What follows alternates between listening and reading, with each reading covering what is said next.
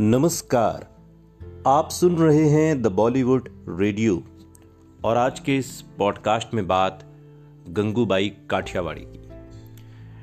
गंगूबाई काठियावाड़ी का नया ट्रेलर आपने देख लिया होगा और संजय लीला भंसाली की इस फ़िल्म के ट्रेलर ने ही रोंगटे खड़े कर दिए हैं।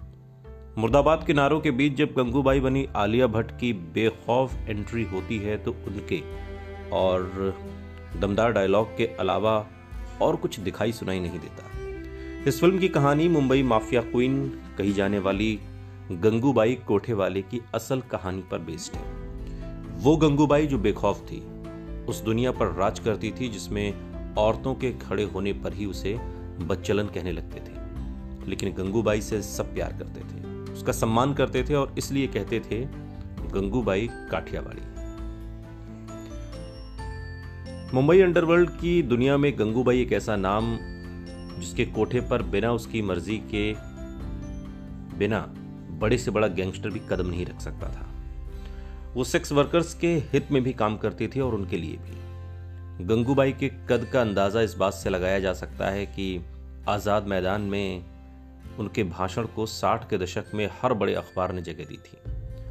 ट्रेलर के आखिर में आपने वो सीन और डायलॉग ज़रूर देखा होगा जहाँ गंगूबाई कहती हैं, कल लिख देना अखबार में कि आज़ाद मैदान में गंगूबाई ने आँखें झुकाकर नहीं, आँखें मिलाकर अपने हक की बात की है।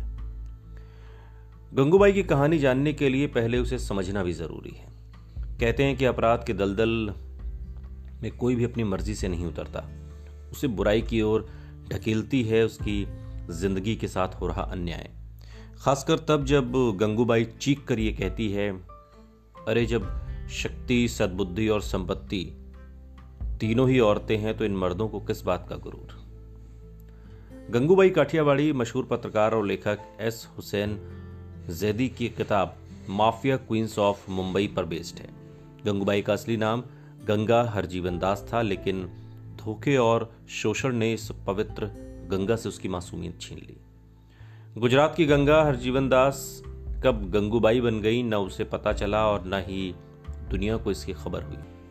वो मुंबई के सबसे नामचीन वेश्यालय की मालकिन बन गई, जिस पुलिस, समाज और गैंगस्टर ने कभी उसका साथ बुरा किया, वो उन सब के बीच पालथी मारकर बैठ गई। ऐलान कर दिया कि हिम्मत तो है अगर तो बिना मर्ज़ी के यहाँ पर आकर दिखाओ। गंगा हरजीवन दास गुजरात के काठीवाड़ की रहने वाली थी, इसलिए उसे बाद में गंगूबाई काठियावाड़ी कहकर बुलाने लगे लोग। एक संपन्न परिवार में पैदा हुई गंगा का सपना था कि वो बड़ी होकर एक्ट्रेस बने। माँ बाप ने बेटी को बड़े प्यार से पाला था, लेकिन कॉलेज के दिनों में ही गंगा को इश्क हो गया। प्यार गलत नहीं था, लेकिन 16 साल की उम्र में उसे जिससे प्यार हुआ, वो गलत था। ये गंगा की ज़िंदगी की सबसे बड़ी भूल साबित हुई। गंगा को उसके पिता के अकाउंटेंट रमनिक लाल से इश्क हो गया। परिवार वाले इसके खिलाफ थे, गंगा को एक्ट्रेस भी बनना था, इसलिए वो रमनिक के साथ भागकर बम्बई आ गई। गंगा और रमनिक ने शादी कर ली, लेकिन अभी गंगा मुंबई की चकाचौंध को निहार ही रही थी कि दरिंदे पति रमनिक लाल ने उसे महज पाँच सौ रुपए में कमाठीपुरा के एक विश्यालय को बेच दिया। लाचार और मासूम गंगा के जिस्म का हर दिन सौदा होने लगा। दिन और रात आँसू में बीतने लगे। वो रोती थी, बिलखती थी, खुद को और अपने प्यार को कोसती थी। कमाटीपुरा में साठ के उस दशक में माफिया डॉन करीम लाला का सिक्का चलता था। फ़िल्म में ये किरदार अजय देवगन निभा रहे हैं। करीम लाला गुंडा ज़रूर था, लेकिन नेक दिल इंसान था। ट्रेलर में आपने डायलॉग सुना होगा, लाला को घर बसते हुए देखना है, पसंद है अगर, उजड़ते हुए नहीं। और एक बार की बात है, करीम लाला के एक गुंडे की नज़र गंगा पर पड़ी और उस वहशी ने गंगा का रेप किया। गंगा इंसाफ मांगने करीम लाला के पास गई और करीम लाला ने न सिर्फ़ इंसाफ किया, बल्कि गंगा को अपनी मुंहबोली बहन मान लिया। इसके बाद गंगा की ज़िंदगी बदल दी और यहीं से गंगा के गंगूबाई काठियावाड़ी बनने की, का जो सफ़र है, उसकी शुरुआत होती है। करीम लाला की बहन बनने के बाद कमाठीपुरा में गंगूबाई का कद बढ़ गया। वो अब कोठे वाली गंगूबाई बन गई। कमाठीपुरा की पूरी कमान भी अब गंगूबाई के हाथ में आ गई। कोठा चलाना गंगूबाई का काम था। लेकिन वो नेक दिल थी। इसलिए सेक्स वर्कर्स के लिए वो गंगू माँ थी। बताया जाता है कि गंगूबाई ने अपने वेश्यालय में कभी किसी लड़की के साथ ज़बरदस्ती नहीं होने दी। वो उसी को कोठे पर रखती जो अपनी मर्ज़ी से आती थी। गंगूबाई सेक्स वर्कर्स के अधिकारों के लिए एक आवाज़ बन गई। गंगूबाई की धमक ऐसी थी कि उनकी बिना इजाज़त कोई भी गैंगस्टर या बड़े से बड़ा माफिया कोठे या कमाठीपुरा में कदम नहीं रखता था।